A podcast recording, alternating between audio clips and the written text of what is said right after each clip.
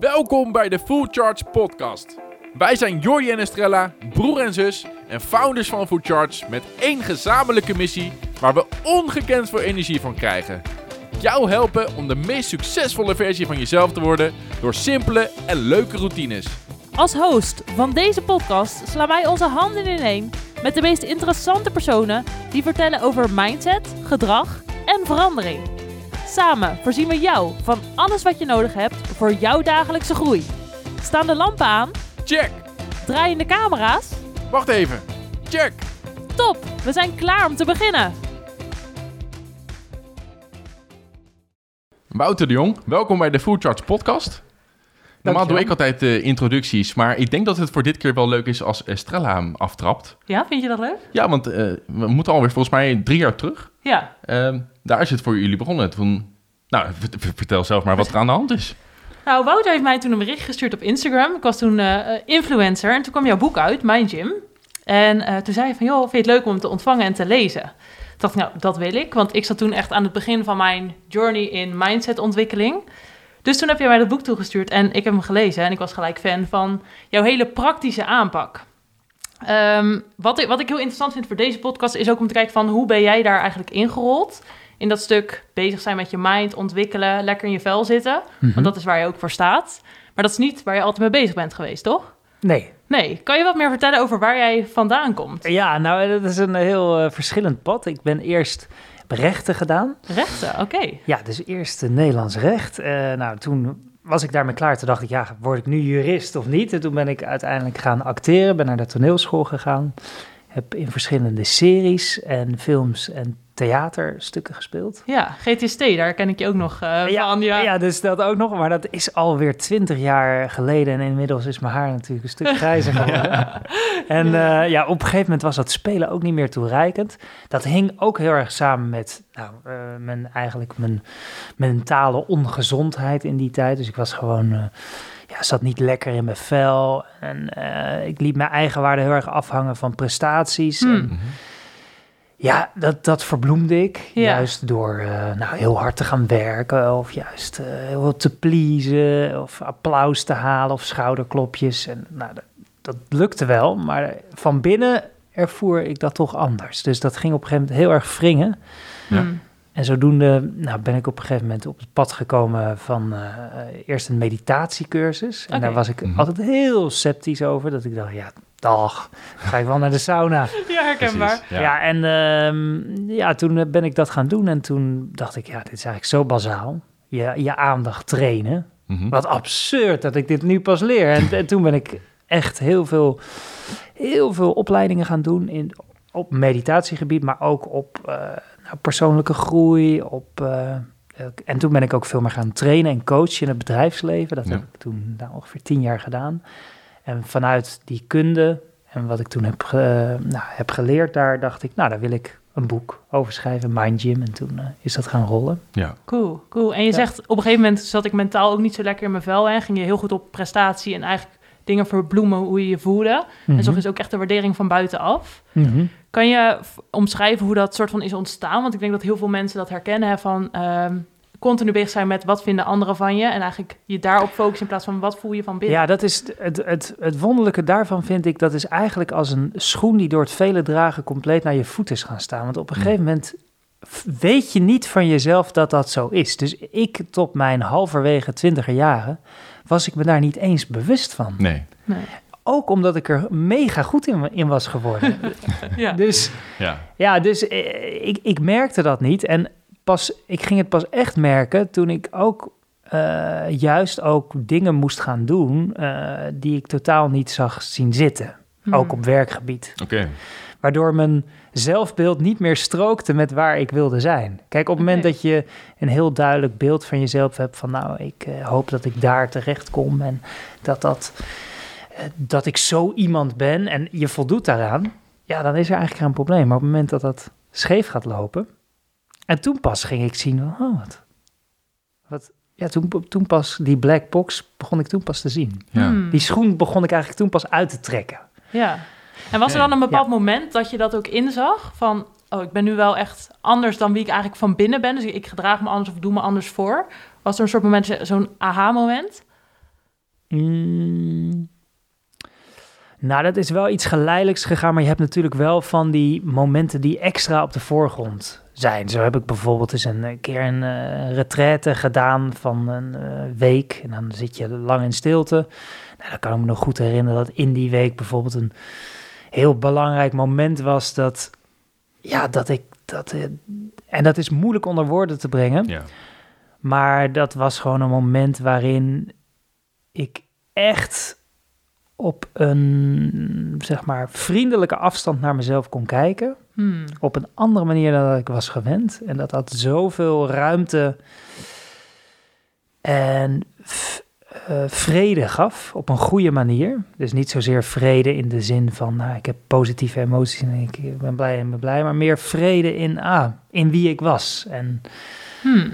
eh, in mijn geheel. Dus Ja. dat ik ook dat ik op zo'n moment ook kon ervaren, oh, dit zo voelt het om het niet om jezelf niet te hoeven verbloemen, om juist ook die Ah. schaduwkanten in, je, in jezelf meer aan te kijken. Nou, dat zijn dan dat is dan zo'n piekmoment en eh, Mhm. die week later nou na die retraite ben je dat natuurlijk al lang weer vergeten. Ja. Maar meer, je hebt, in ieder geval, je hebt in ieder geval alweer iets daarvan gemerkt van, oh ja, dat, dat is mogelijk. Ja, er is Door- ook een andere kant. Er is een kant en, dat is gewoon te trainen. Dat is gewoon te ontwikkelen. Ja. ja. Ja, want als je de vraag stelt aan mensen eh, van wat wil je nou echt of eh, waar wil je naartoe werken, dan kunnen heel erg weinig mensen kunnen een concreet antwoord geven op die vraag. En Ja. ik denk ook zelf al dat het een, een staps voor staps eh, proces is met steeds meer bewustwording. Ehm, maar hoe kunnen mensen nou echt die eerste stap zetten om te gaan bepalen van welke kant wil ik nou echt op met mijn leven? Als ze op zo'n punt staan waarop ze toch onderbewust ook voelen dat het niet helemaal is wat ze op dit moment graag willen doen. Ja, ja dus dan, dat is eigenlijk van hoe groei ik Mhm. eh, en hoe ga ik dan om met die onzekerheid die erbij komt kijken. En hoe zorg ik ervoor dat die onzekerheid en, en alles wat daarbij komt kijken, dat je dat niet, eh, dat je dat niet, dat je daar niet aan gaat plakken, dat je je daar niet volledig mee identificeert. Hmm. Ehm, dus ik denk dat het heel belangrijk is, zijn twee punten. Dat is enerzijds is dat zelfacceptatie. Mhm. En die danst de tango met persoonlijke groei. En vooruit willen komen. Dus vaak denken we, nou pas als ik daar kom, dat, dat punt in de verte, ja dan, dan pas ga ik tevreden met mezelf zijn. Maar dat punt dat komt natuurlijk nooit, want als je daar bent, dan zie je weer een nieuw punt punt. in de verte. Ja. Dus het wonderlijke is met, vaak denken we, ja op het moment dat we onszelf accepteren, ja, dan gaan we in een hangmat liggen. En dan luien en dan doen we niks meer. Maar het tegendeel gebeurt dus. Dus juist door meer zelfacceptatie te ervaren. En dat houdt dus ook in meer acceptatie van die onzekerheid of die, die verwarring die je voelt. Want vaak is het juist oké zijn met die verwarring. Hmm. Dat zorgt vaak voor meer helderheid. En juist je forceren van, ah, ik, ik wil deze verwarring niet. En als ik nou maar helemaal, als ik, als ik, als ik nou maar eh, bij dat punt ben, dan heb ik geen last meer van die verwarring. Ja, dan, dan werkt dat vaak nog averechts. Of dan gooi je er nog een schepje verwarring bovenop. Of lijden of pijn. Of, eh, ja. ja, eigenlijk hou je jezelf voor de gek. ja, dus soms kun je dat ook niet forceren. Nee. Ja. En natuurlijk hangt dat niet samen dat je, dat je tijdens zo'n verwarring niet acties kan ondernemen. En dat je niet stappen kan nemen. Mhm. Maar het begint weer elke keer bij, nou, op het moment dat jij leert jezelf en je ervaring meer te accepteren, dan wordt het ook makkelijker om eh, nou, een stip in de horizon te zetten, wat het dan ook is, om gewoon dingen uit te proberen. Ja. En daar ook makkelijker van af te wijken. Want ik he- herken bij mijzelf ook, ik heb ook een lange periode gehad, dat ik dacht, ja, wat moet ik nou doen in dit en dat? En, en eigenlijk hoe meer, hoe krampachtiger ik daarmee omging, hoe meer het me weghaalde bij wat ik diep van binnen kon ervaren, waar mijn diepere verlangen ligt. Mhm. Ja, en ik denk dat heel veel mensen nu denken van, ja, dit herken ik. Hè. Ik, ik voel me onrustig of ik, ik weet niet goed wat ik wil of wat ik belangrijk vind zelf. Ook omdat we alleen maar met anderen bezig zijn. Dus als we goed gevonden worden, denken we, nou, dan zal dit het wel moeten zijn. Ja. Ehm, en zeg ik, je moet juist niet in die verkramping gaan zitten. Maar hoe doe je dat? Ja, dus een, een toverwoord hierin is überhaupt nieuwsgierigheid.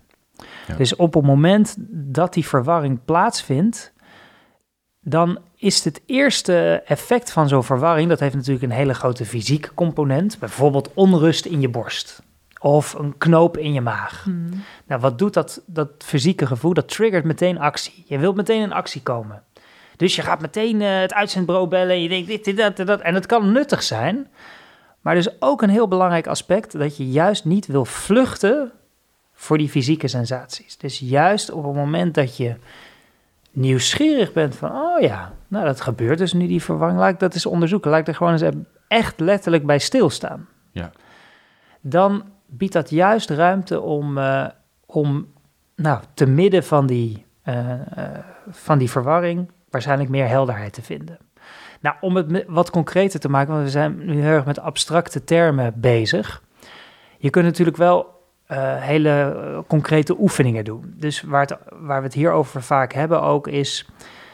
ehm, nou, als, je, als het voor jezelf onduidelijk is waar je naartoe wil... dan wil je ook in contact komen met juist je onderbewustzijn. Mhm. Namelijk van, oh ja, wat, wat wil ik eigenlijk diep van binnen waar ik moeilijk bij kan komen? Want Het is niet zozeer iets dat je iets wil creëren, maar je wil iets ontdekken wat er al is. Ja. Ja. Maar je ja. wil er gewoon een spotlight op, op Precies, vestigen. ja. Nou, dan is een hele simpele methode om meer in contact te komen met die, eh, nou, met die, met dat onderbewuste. Is jezelf bijvoorbeeld de hele tijd repeterend dezelfde vraag te stellen.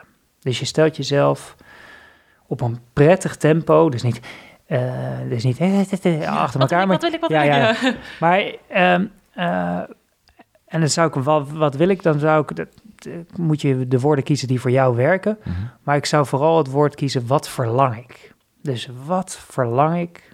Wat verlang ik? En een andere manier is, is dat om dat juist met een tweetal te doen. Je vraagt gewoon iemand die je goed kent. En die laat je elke keer diezelfde vraag stellen. Nou, wat verlang je? Nou, en dan geef je een antwoord. En als je klaar bent, dan zegt de toehoorder zegt alleen maar dankjewel. En die antwoordt daarna weer, wat verlang je? Nou, en dan zo, zo verder en zo verder. En da- daardoor kom je veel meer in contact met...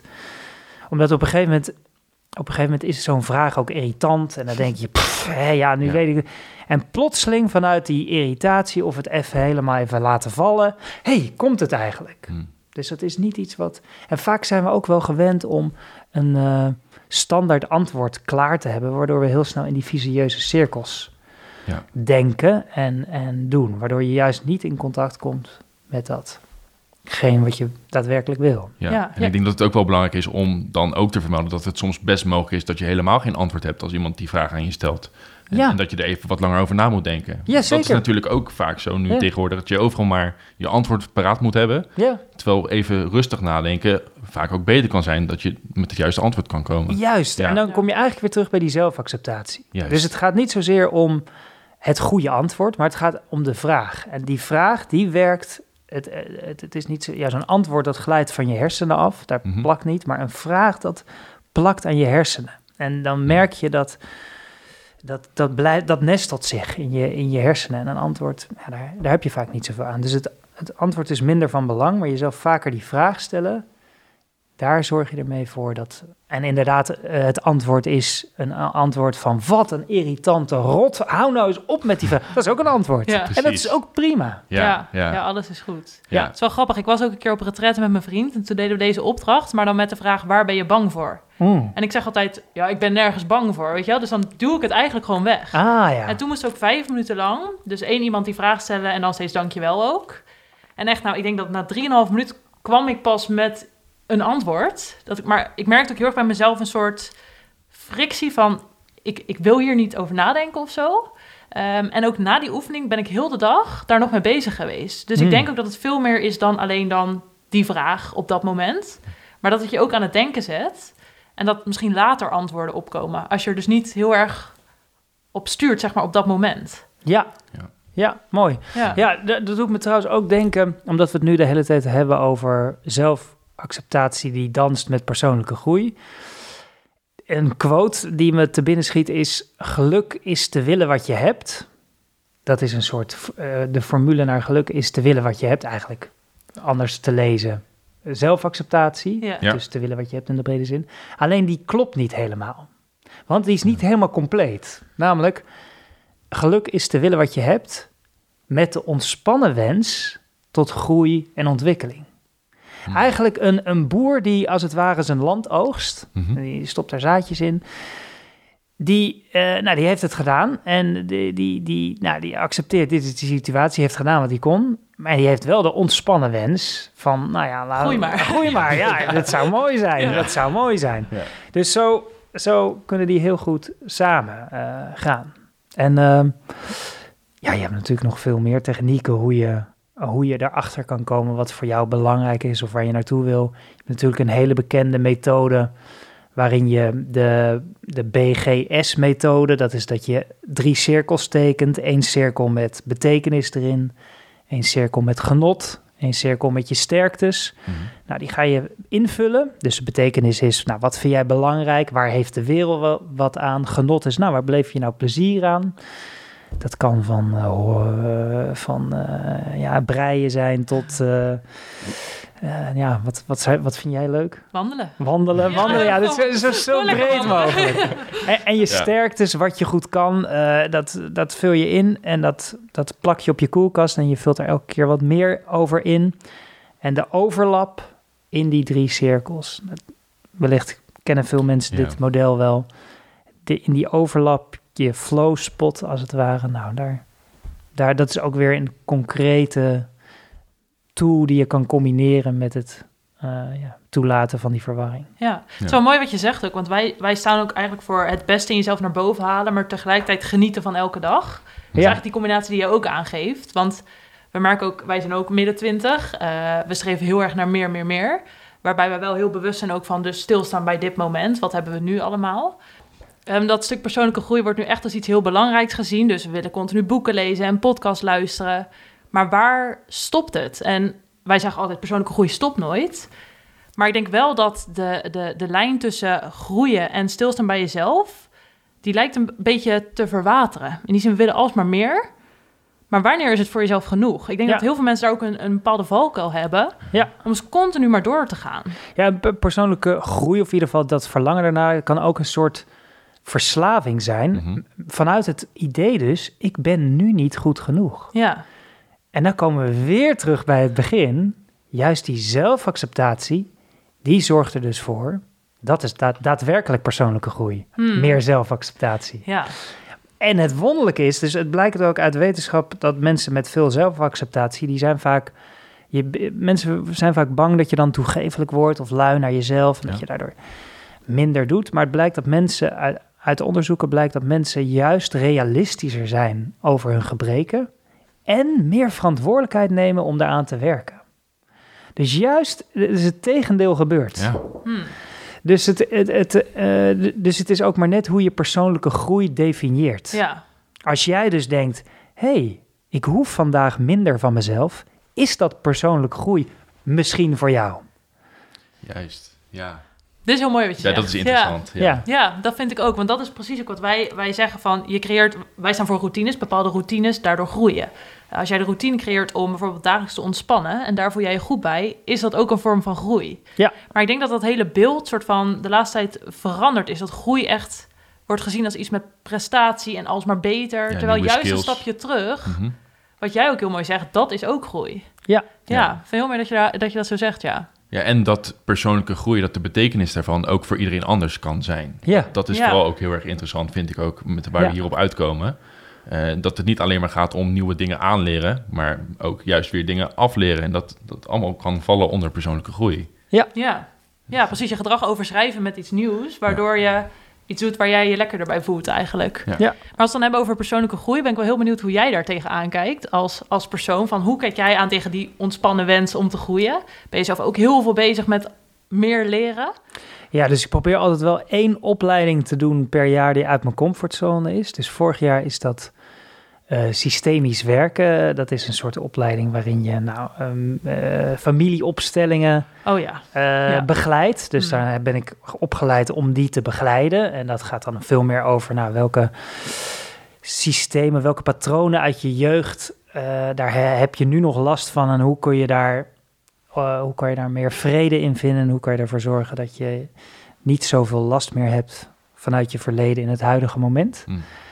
Ehm, nou, en, eh, moet ik zeggen, dit jaar, maar het komt ook door corona, heb ik me nog niet ingeschreven voor een opleiding. Dus dat, dat moet ik eigenlijk, dat is goed, na aanleiding van het gesprek ga ik dat maar weer eens... eh, Maar ik probeer wel altijd iets te nemen waarvan ik denk, ja, nou, ik weet niet of ik dat kan. Eh, Dus ik probeer wel altijd een beetje Ja. uit, uit hetgeen wat ik gewend ben te doen. Ja. Ja, ja, ja. Zo. Wat natuurlijk ook is ontstaan met het beginnen met die meditatiecursus, wat je ook aangeeft. Dat, Ja. dat is ook iets waarvan je dacht van nou... Dat, nou, dat, is eh, als eerlijkheidshalve was dat niet zozeer omdat ik dat zelf deed, maar ik had het een vriend cadeau gegeven. Oké, En die zei, ja, dan ga je ook mee. Toen zei ik, ja, dag. Toen zei hij, ja.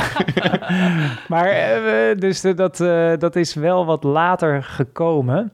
Om, maar ja, ik vind het ook, als ik zeg maar de momenten dat ik eh, mag leren, die vind ik fantastisch. Ja. Ja. ja, en heb je dan specifiek wel een richting wat je leuker vindt of dus niet? Want je zegt, ik doe wel steeds breder en andere dingen. Nou, ik zit nu wel heel erg op die, eh, op die, eh, in die hoek. Dus daar ben ik ook wel.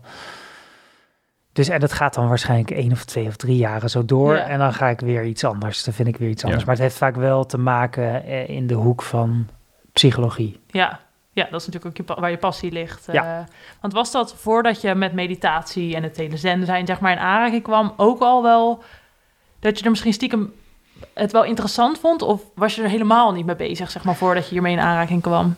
Ja, nou, ik denk dat het altijd wel mijn interesse heeft gehad. Maar ik heb de, dat is nooit gevoed. Hm.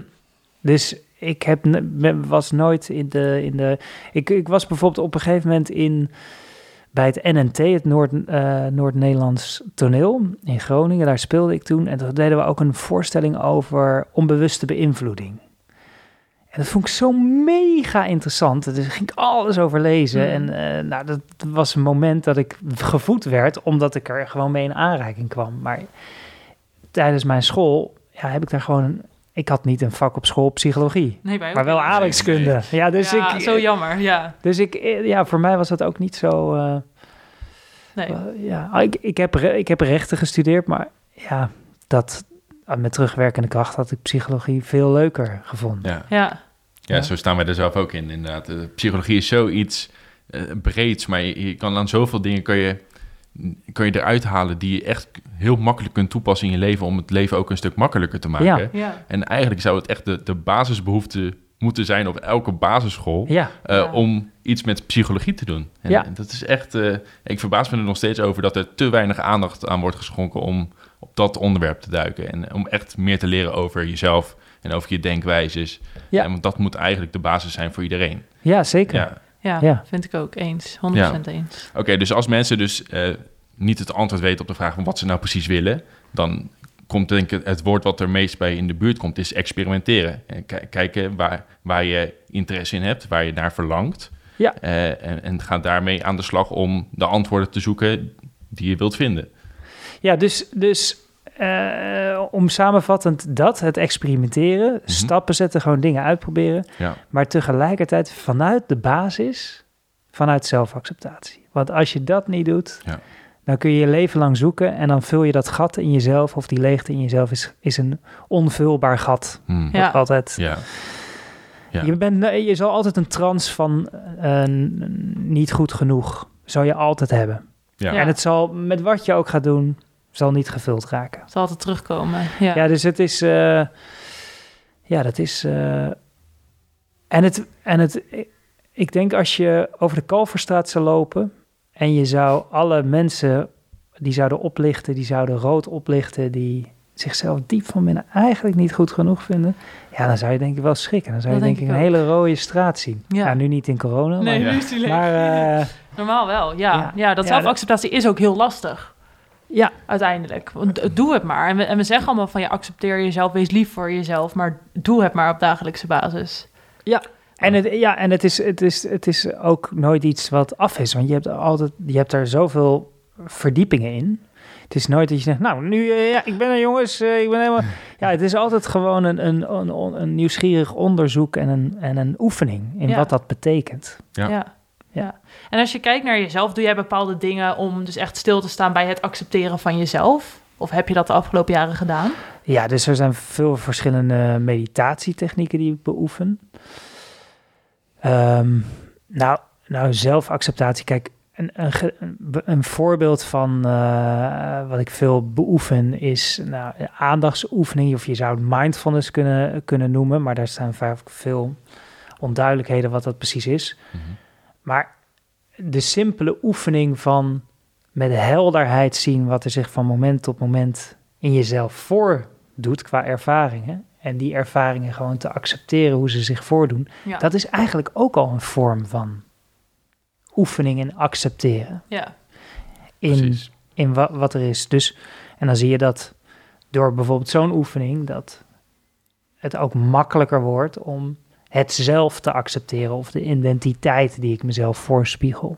Ja. ja, dus het opmerken en het oké vinden. Dat is eigenlijk hetgeen wat je nu zegt. Ja. Opmerken hoe je je bijvoorbeeld voelt en daar niet tegen ingaan. Zeg, oké, ik voel mij nu zo. Ja. Waarom voel ik me zo? Misschien dat je dan weer die vragen gaat stellen. Ja, en het, en het andere is dus eh, steeds meer, juist door het observeren van de geest, dus niet zozeer een gedachte van, oh ja, je hebt allemaal verschillende zelven. Dus je hebt eigenlijk allemaal verschillende rollen. Ja. Nou, nu ik hier zit, ben ik dan de podcast, de man die allemaal wijze dingen zegt, maar thuis ben ik bijvoorbeeld de schreeuwende, ongeduldige vader. Spelletjes speel je ook vaak, en, en dan ben ik de valse duivel. Dus, Dat zie ik wel eens, ja. ja, dus, eh, dus zo hebben we allemaal verschillende zelven en identiteiten.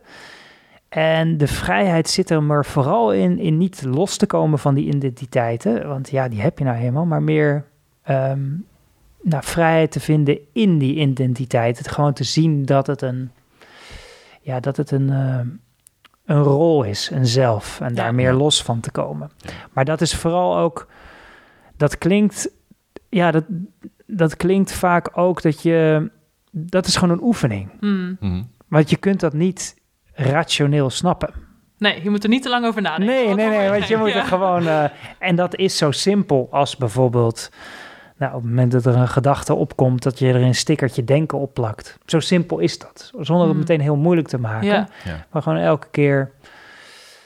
als er in je bewustzijnveld zich iets voordoet qua denken... niet zozeer in de inhoud van die gedachten te gaan... maar gewoon elke keer... hé, hey, plakkertje, dat was nou denken. Het zijn zulke kwikzilverachtige gebeurtenissen... die Ja. langskomen. Nou, Ja. Ja. Interessant wel, ja. Ik denk dat we deze een beetje eh, gaan afsluiten naar het einde toe. We stellen altijd twee vragen. Eh Food Chart staat voor routines. Voor elke dag bewust je keuzes afstemmen op wie je wilt zijn en hoe je je wilt voelen. En de vraag die we altijd stellen aan gasten is als eerste... welke routine heb jij? Dus wat doe je op dagelijkse of wekelijkse basis... waar je heel trots op bent en waar je heel veel aan hebt? Oh, wat grappig. Welke routine doe ik waar ik heel trots op ben? Ehm, nou, dan denk ik toch wel mijn meditatie. Ja, Ja, dus ik heb een gouden regel dat ik elke dag moet mediteren. Oké. Of ik nou ziek ben, of ik nou wakker ben, of ik nou heel veel werk heb. eh, of, eh, dus ik heb een gouden regel. En dat hoeft dus maar één minuut per dag. Ja. Maar het is wel een gouden regel. En dat doe ik dus echt altijd. oké, oké. En doe je dat Ja. s ochtends of Maar s'avonds? dat, ja, dat doe ik puur ook uit dat het gemakkelijk is, omdat ik gewoon daardoor nooit de keus hoef te maken om het te doen. Ja, precies. Dus Ja, daarom dit- wordt het dat een routine. Ja, precies. Ja. precies. Ja, dus eh, dat verschilt. Ja. Ja, als, Ja. Ik, als ik naar bed ga en ik denk, ben het vergeten vandaag, ja, dan doe ik het dus op mijn hoofdkussen. Ja. Ja, ja, ja, ja. Ja. En is het dan dat je, dat je gewoon even op je ademhaling focust of doe je iets anders? Verschillende soorten technieken. Ja. Oké, ja. Ja, dus ik wissel gewoon af naar context. Dat ik denk, nou, nu ga ik deze oefening doen. En Deze visualisatie. Of juist bijvoorbeeld die verlangoefening eh, waar we het net over hadden. Of juist eh, een aandachtsoefening. Of juist een oefening in meer compassie.